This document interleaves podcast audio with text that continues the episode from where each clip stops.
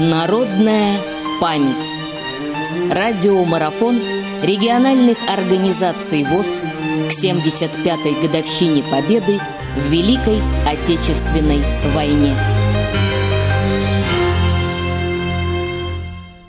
Я Мещеряков Юрий Ильич, председатель Ростовской областной организации Всероссийского Ордена Трудового Красного Знамени Общества Слепых. Сегодня я хочу вам рассказать одну историю про инвалида, ветерана Великой Отечественной войны, донского казака Наповалова Алексея Ларионовича.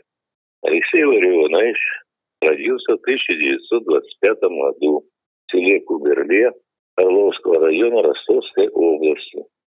В войну попал в 1943 году 5-й гвардейский кавалерийский Донской казачий Будапештский краснознаменный корпус, в составе которого и воевал до того, как получил тяжелое ранение.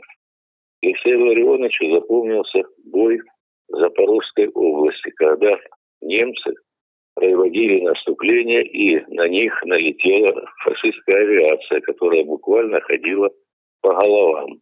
Алексей Ларионович был наводчиком противотанкового ружья. И во время этого наступления он подозвал своего второго номера Володя Гудинова, положил ему на плечо ствол ружья противотанкового и открыл огонь по немецким бомбардировщикам.